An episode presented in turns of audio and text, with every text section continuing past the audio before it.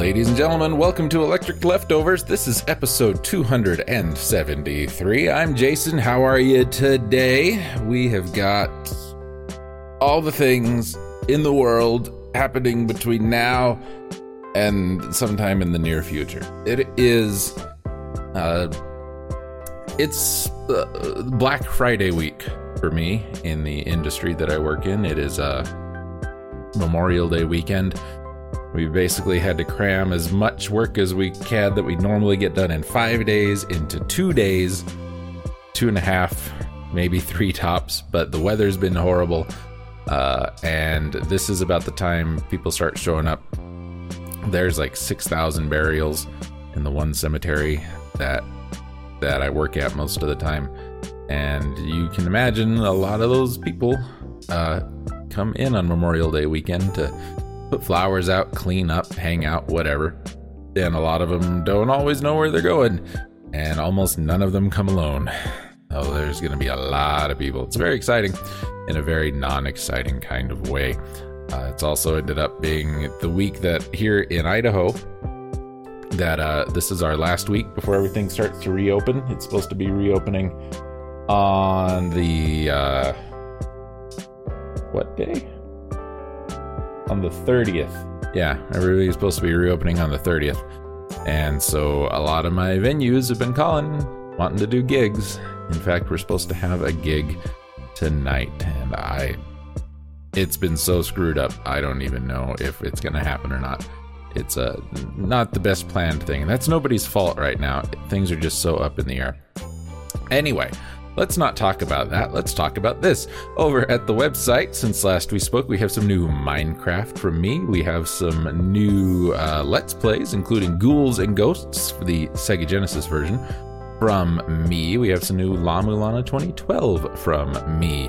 Over in the forums, we've got the first four episodes of season 10, season 10 of Mystery Science Theater, including Soul Taker, Girl in the Gold Boots, Merlin's Shop of mm, something something, and Future War, where a uh, kickboxing slave escapes from the future and is hunted by dwarven Tyrannosaurus Rexes.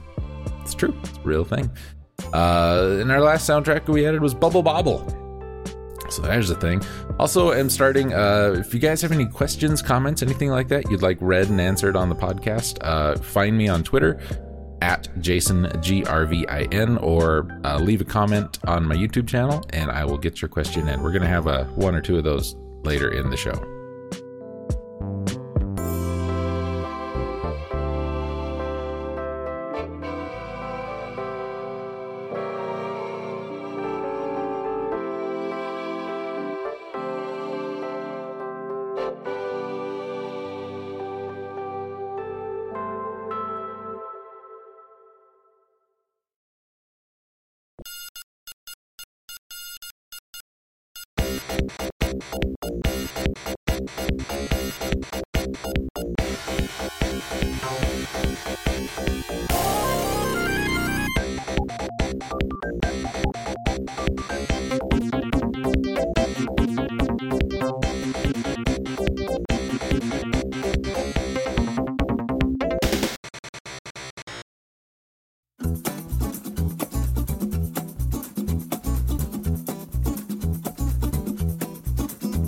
The year 2049, Earth has been turned into a toxic waste dump. Humankind has fled into space, leaving behind an army of mechanized Orbots to clean up the mess. But when the Orbot leader, Warhead, goes haywire and starts a robot revolt, only a lonely sludge barge pilot named Vector Man can pull the plug. Vector Man can morph, change into a speeding train, a power drill, mechanical fish, or a dune buggy gone berserk. Overthrow the Orbots with awesome power weapon power ups like uh, Shockwave, Bolo, and Orb. The best graphics on the Genesis, eye popping 3D effects, and silky smooth animation. It's Vector Man for the Genesis. It's an action game developed by Blue Sky Software and published by Sega and was released in 1995. This was requested a million billion years ago, and I don't remember who did it. If it was you who requested this, let me know. I want to give you credit for it. Uh, I'd never played Vector Man when I was a kid. We didn't have a we had a Genesis, but we had very few games. That was more kind of what my brother was playing. I was m- much more into Super Nintendo and RPGs and that kind of thing. So not a ton of those on the Genesis. Um, I don't dislike this game. I don't love this game, but it is. Think about this for a minute. Think about how 90s this is. Uh, the Orbot leader goes haywire and starts a robot revolt. And what is his name? Warhead. But the Orbots are supposed to clean up the Earth that we destroyed. So, I mean, pretty much WALL-E just ripped off Vector Man head to toe. And I'm sure there was something else that all that ripped off. Because this, this is kind of like Silent Running Part 2, a little bit. Have you guys ever seen Silent Running? It's Bruce Dern movie. You should watch it. It's very good. Uh, yeah, it's all right. It's pretty good. It, it's kind of like we need us a Mega Man. Let's make a Vector Man. Oh, it's not as good as Mega Man. Oh well, the kids will love it. It's the 90s.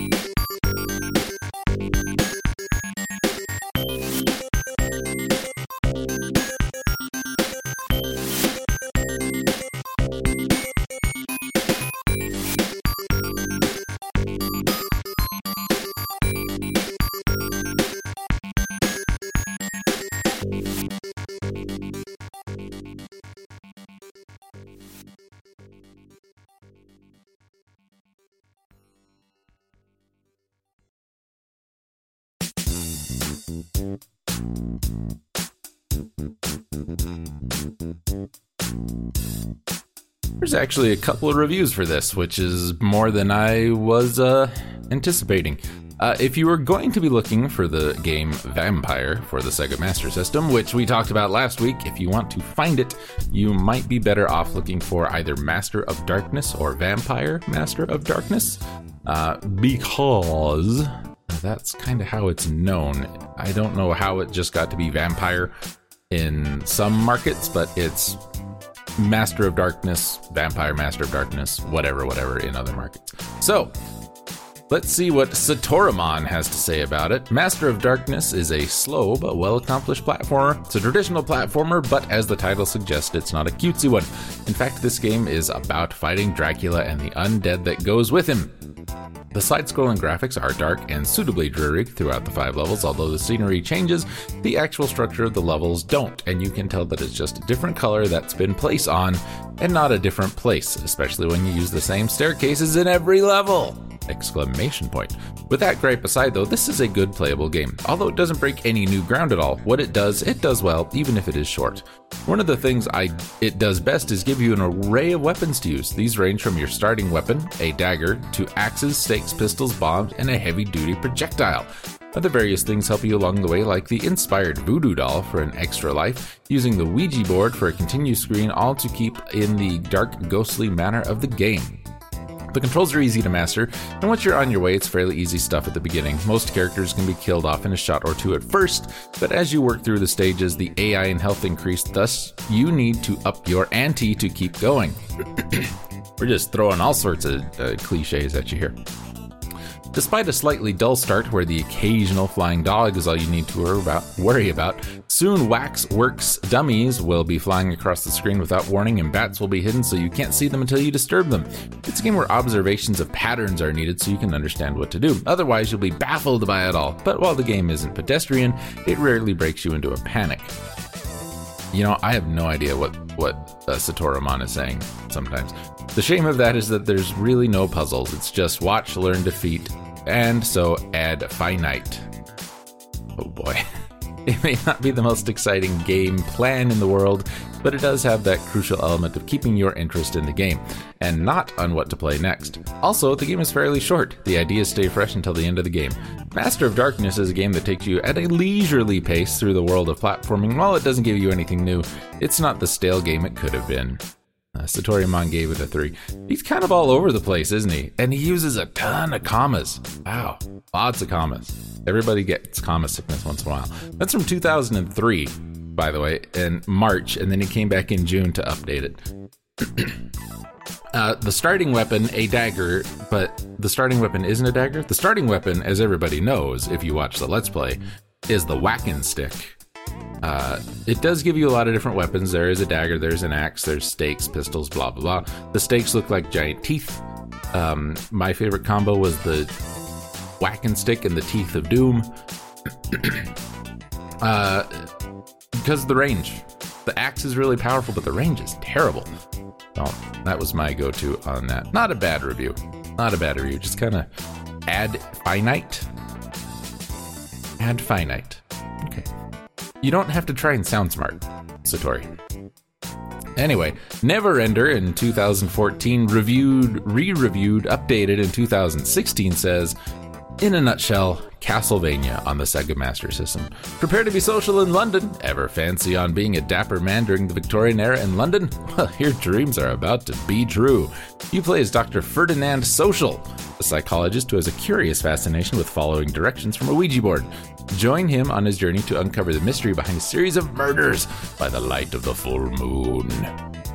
Master Darkness is a Sega Master System SMS action platforming game that is an unabashed ripoff of the Castlevania series on the Nintendo Entertainment System, NES. But he's not going to tell you is that I believe Castlevania was out on the MSX before this. Uh, while the core gameplay does mirror Castlevania, there are enough minor differences, like the easier difficulty, different setting of the time period, and the ability to change your main weapon, that makes this game feel distinct rather than some soulless clone. And then he goes on to name this section, what we've heard twice already, in a nutshell, Castlevania on the Sega Master System. There is no way to talk about Master of Darkness without comparing its gameplay to that of Castlevania. You will have to navigate some perilous jumps and trudge up staircases, all while battling nasty monsters on your way to confront Dracula. You also also have to destroy item masks, uh, which give you various items, including weapons. While you do have a secondary weapon similar uh, system similar to Castlevania. The slight difference is that you also have the ability to change your main weapon by finding a new one in the item masks. Those are kind of like the candles. Uh, your main weapons have varying ranges and strengths, with the axe being the strongest but having the shortest range, and the saber having the longest reach but relatively weak damage, because, you know, swords don't hurt. Another fortunate difference from Castlevania is that the series' legendary difficulty did not make its way over. While Master of Darkness is no breeze to beat, it is a lot more accessible to gamers and causes a lot less frustration coming in with an average overall difficulty level. Perhaps the most noticeable difference is that the game is set during the 1800s in London. You are a well dressed, well groomed man, which you totally cannot tell from looking at the sprites. Uh, you can shoot some thugs along the Thames River with your pistol. You can hem, excuse me. You can stab at Jack the Ripper with your gentlemanly saber, even though it doesn't hurt. You can creep through uh, the House of Wax dolls, dodging haunted furniture and wax statues. You can expect a lot of what you do and where you go to reflect the setting of the game, which works out pretty nicely. However, you will certainly see some staple environments like the obligatory castle and graveyard levels. Since we're talking about the visuals, it should be mentioned that Master of Darkness looks great. Not only is the game well realized visually, but the fact that it has a more mature look both fits the game well and makes it stand out against the more colorful and cartoony platformers that are prevalent on the Master System and Castlevania, which I find to be incredibly brightly and cheery uh, in comparison. Additionally, the music fits the mood of the game and sounds pretty decent to boot. On top of the look and the sound of the game, the storylines end up feeling pretty well fleshed out too. You not only get a bit of the backstory in the manual and the introduction to the game, but as you advance through the game, you are told how the story is progressing and you get to know your steps in between the levels. This really gives you a sense of purpose as Dr. Social adventures towards his end conflict with Dracula. This game has a lot of things going for it, and not a whole lot to go against it. Outside of the fact that it's basically a Castlevania reskin, there are really only minor issues, uh, such as controls when climbing or descending staircases. You need to push diagonally on the D pad rather than the traditional up or down, which ends up making for a bit of awkward shimmying. Another minor annoyance is the fact that you can actually downgrade your weapon if you aren't careful. Nobody wants the beginning weapon, the dagger, but if you muddle your way onto one, it's going to replace the better, better weapon you were holding. But these aren't really big deals, and the game holds up as being solid on the whole. Wow, someone who can write. Epitaph. I played through Master of Darkness a while back and thought that it was a pretty solid game but didn't have a ton of fun with it. Replaying it for this review, I ended up having a lot more fun. The Sega Master System has a lot of really great platformers, but most of those are more lighthearted and cartoony. I like the more mature, gloomy tone of the game in contrast to those other titles. It also helps that I am not as familiar with the 8 bit Castlevania games, so the core gameplay elements were a bit more fresh to me than it may be for some other retro gamers. I like how you actually got uh, some story progression as you advance through the game, which isn't that common for 8 bit platformers, even though uh, even if it is a bit ridiculous for a psychologist to listen to a Ouija board and then adventure out to go battle against Dracula. Even though Master of Darkness is a solid overall experience, it definitely lacks originality and that intangible extra oomph that pushes it from being a good game to being a great game. With that said, anybody that enjoys both Master System games and the Castlevania series should definitely pick this up. On top of that, I'd say most fans of retro platformers will find this game worth a play. Master of Darkness is a 3.5 out of 5 for being a great Castlevania clone with solid action platforming, but by being a clone, lacks in originality. And he did indeed give it a three and a half out of five. Never Ender wrote a pretty good review, uh, though a little redundant with the in a nutshell Castlevania on the Master System, because you told us that three times. Um, I grabbed Vampire because I was looking for something obscure to play for Halloween uh, last year, 2019. And this showed up on a couple of lists. I went and tried it and had a really good time with it. It is not a, oh my gosh, this is a great, amazing game and it's a hidden gem and everybody needs it right away. But it is a, just a really good, solid little game. I like the things that it did uh, that were like Castlevania, because I do like most of the Castlevania games, and I like the things that it did to differentiate itself from Castlevania. Uh, the different weapons were kind of neat. Uh, the locations, I mean, it was like, it's totally different. Look, this one's got orange bricks and this one's got gray bricks the locations don't make that much of a difference. They're almost just reskins of the same things from the Castlevania game. So I don't give it extra points for that, but I don't take points away from it either. It does what it's supposed to do, and it does it well.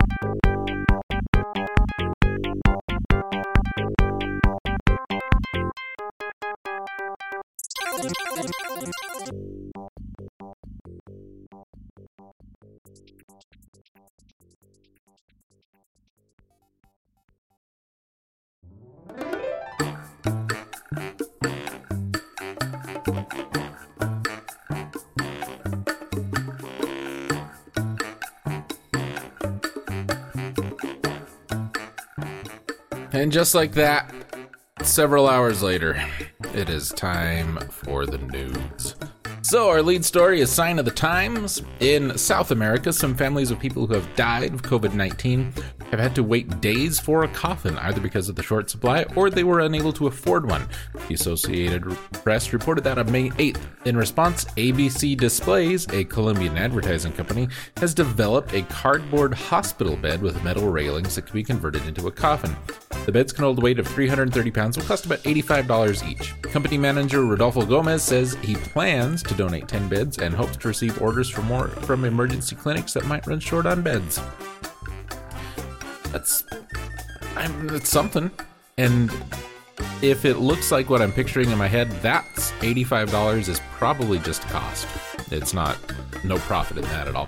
Not Men from Outer Space, by the way. People in Washington's Puget Sound were startled on the evening of May 6th by a brilliant streak of light across the sky, followed three minutes later by a loud explosion. Huge boom that shook the house was the loudest boom I've ever heard, one witness in Brier reported, according to KOMO or KOMO. The American Meteor Society investigated the many reports and it fielded and determined the noise came from an exploding meteor entering Earth's atmosphere. The meteor may have been part of the annual Eta Aquarid meteor shower, which occurs when Earth moves through the remnants of Halley's Comet and I probably said that wrong. Bright ideas.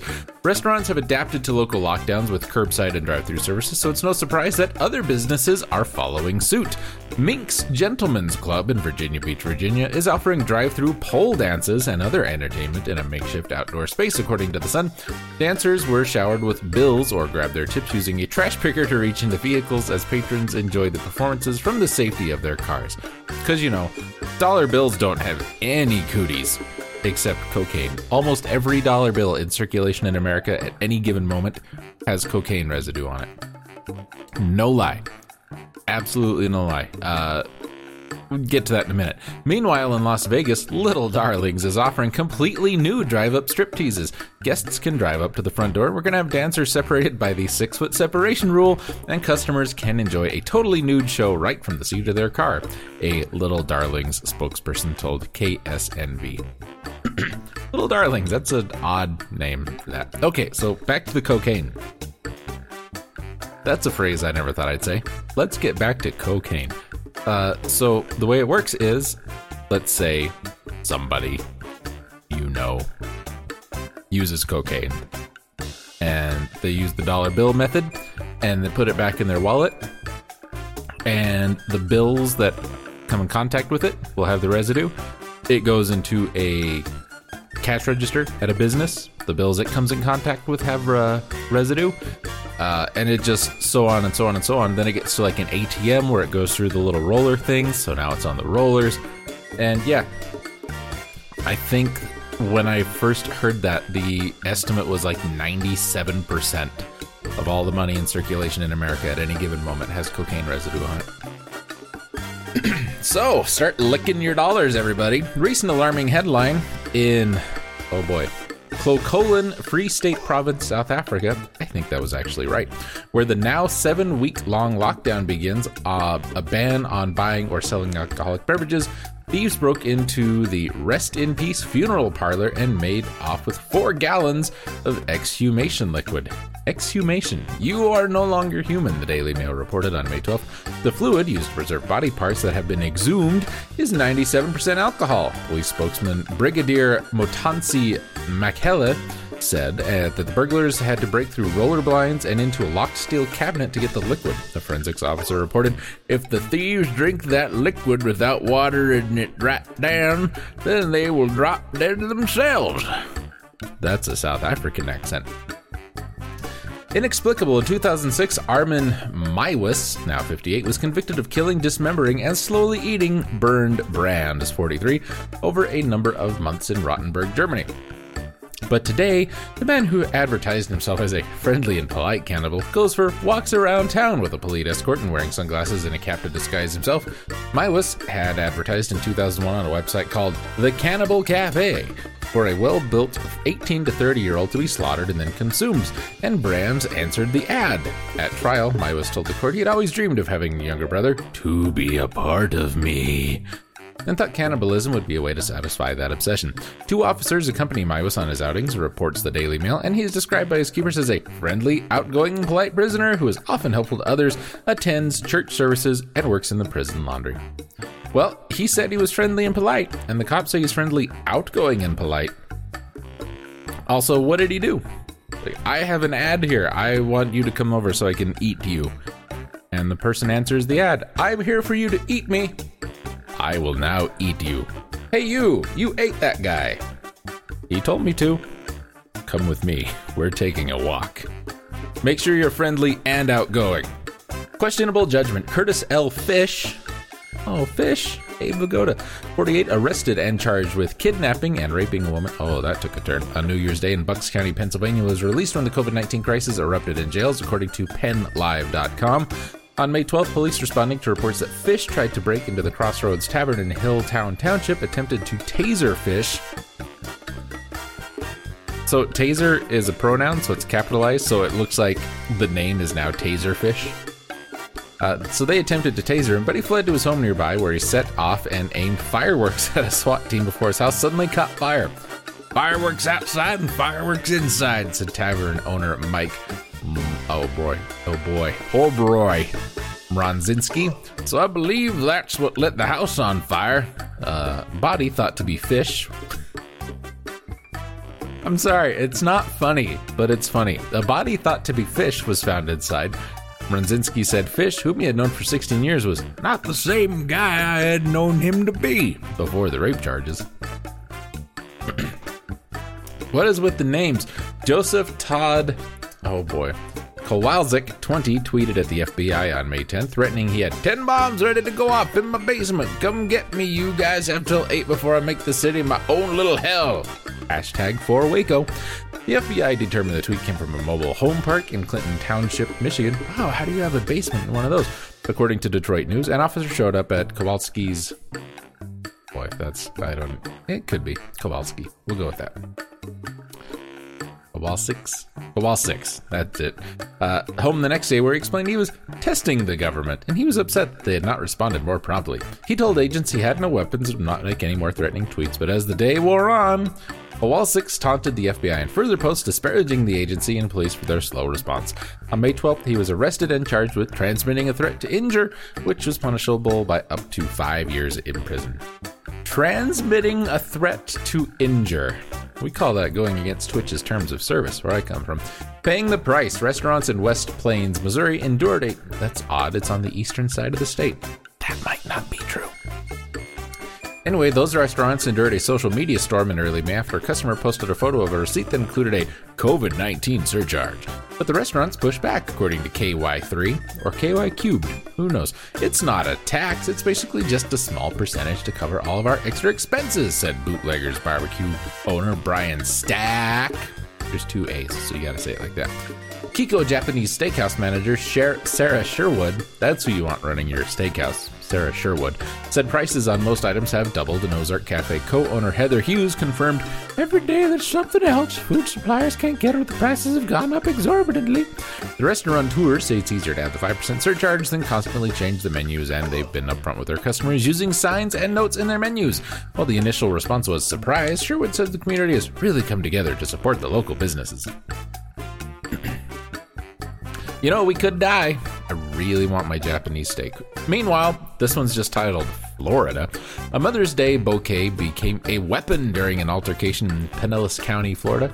I need to look, if you're from there, send me a message and tell me how to say that, okay? In fact, that goes for any any name or place in the show from now on. Uh, Florida, early on May 11th, Sandra K. Webb, 32, allegedly became angry with her husband because he brought flower, bought flowers for her children to give to her for Mother's Day.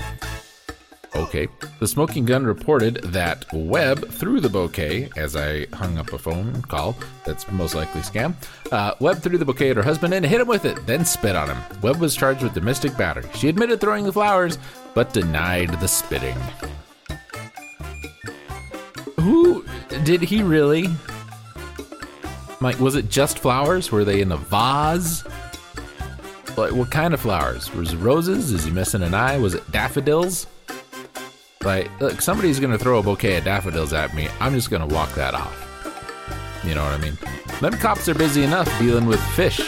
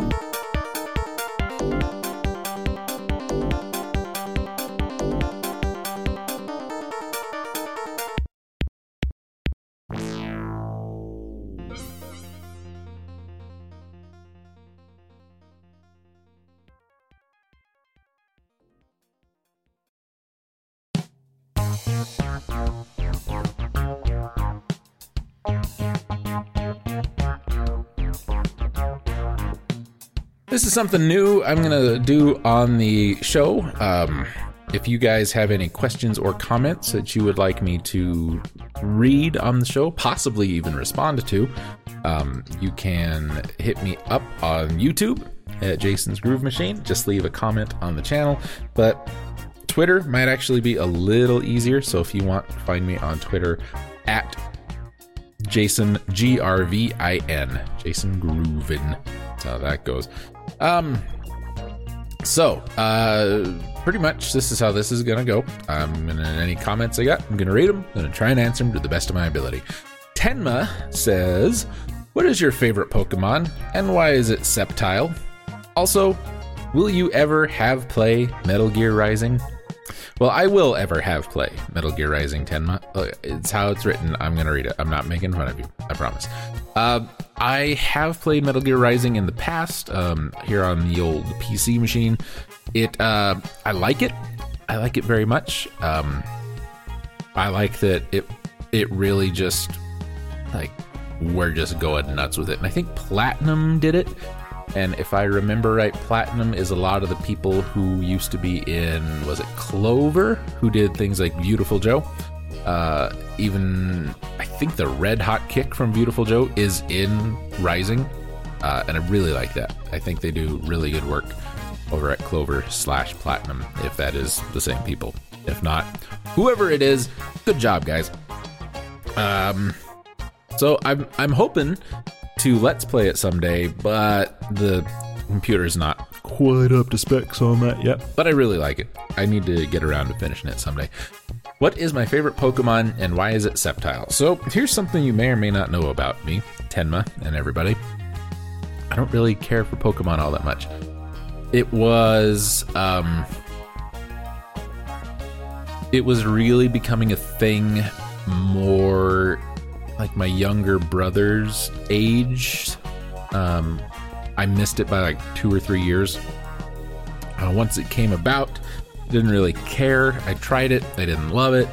I still don't really love Pokemon. I I understand it a bit more. I understand why people like it a bit more. It's just not for me. So I don't know what a Sceptile is. I imagine it's some sort of serpent reptile, uh, because that's usually how Pokemon goes. And since it is some sort of uh, serpent reptile, I'm gonna guess it's bug and flying type, because that's what you want when you're a Sceptile. Um, I have played a couple of the Pokemon games. I've Let's Played one of the Pokemon games. I did Platinum, where I picked the turtle. Cannot remember what his name is. I usually go grass type just because the very first Pokemon game I played, I think, was blue. And I think I picked Bulbasaur, and I think I just by default go grass type. It's um kind of breaking a rule that I well, it's not a rule. I often criticize other people for saying, you know, this was the best one, that this thing is the best thing of its type ever because it's the first one of its type I ever played. Like a lot of people who think uh, Final Fantasy VII is the best Final Fantasy, that was their first Final Fantasy. Same with Symphony of, the Night. Same with uh, Metroid Fusion.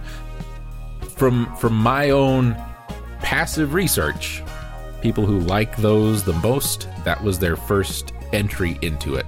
So I I kind of like grass types, but again, that's it was the first one I did, so I I kind of even hate mentioning it. So when I have played some of the others, um,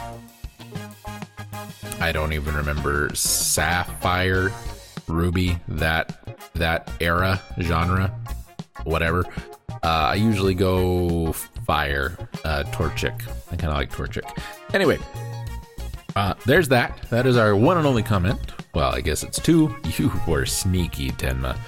You got two in for the price of nothing.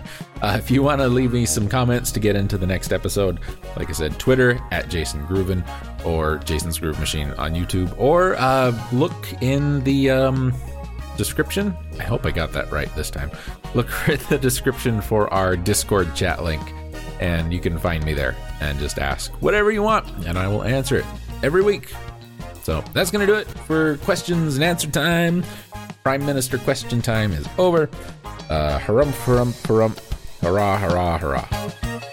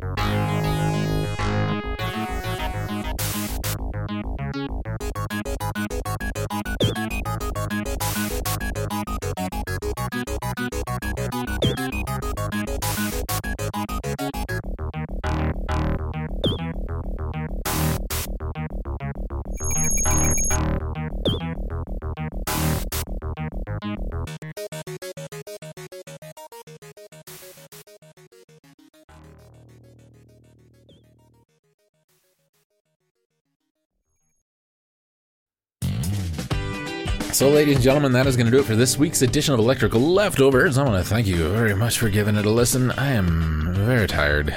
I'm probably going to uh, sit in this chair. I'm probably going to watch a movie, and I'm going to do a bunch of grinding in a game that I'm trying to get done for a Let's Play. That's. I am hip. I'm cool. All the kids want to be like me. If you want to, speaking of Let's Plays, check out any of the Let's Plays, any of the games we talked about here on the show.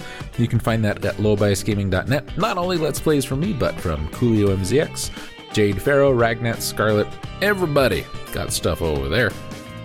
Uh, soundtracks over there. We got some Mystery Science Theater stuff over there. All that's there, along with um, old episodes of the podcast, which, by the way, you can also find on YouTube at Jason's Groove Machine. You want to subscribe to the show, you can do so at any place that you can get your podcasts, like Spotify and that other one and that one. Yeah, we're definitely on that one. Uh, leave me a comment or a review or whatever wherever you see this if you have a brief moment to do so because it, you know, maybe it, it ticks the boxes and then people see it. I don't know how it works. It's weird. Uh, anything else? If you'd like to financially support the show, you can do so. Uh, you'll find the links to that in the description of this, but there's Patreon, Venmo, and Cash App.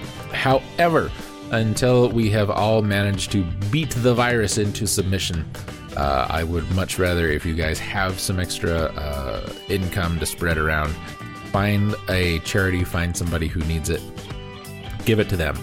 Uh, they need it much more than I do. There's a lot of people who ain't working right now, and I'm not one of them. So if anybody else needs help, help them first. Help yourself first, okay? Make sure you're good. Don't overexert yourself to help other people. You gotta have both feet on the ground if you want to be able to help anybody else up. Okay? Okay. That that got really, uh, really just kind of. Yep, that's how we do it.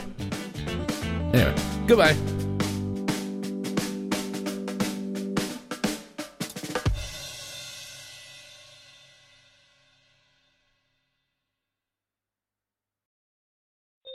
To you by. Electric Leftovers is a low bias gaming production. Low bias gaming. We play games.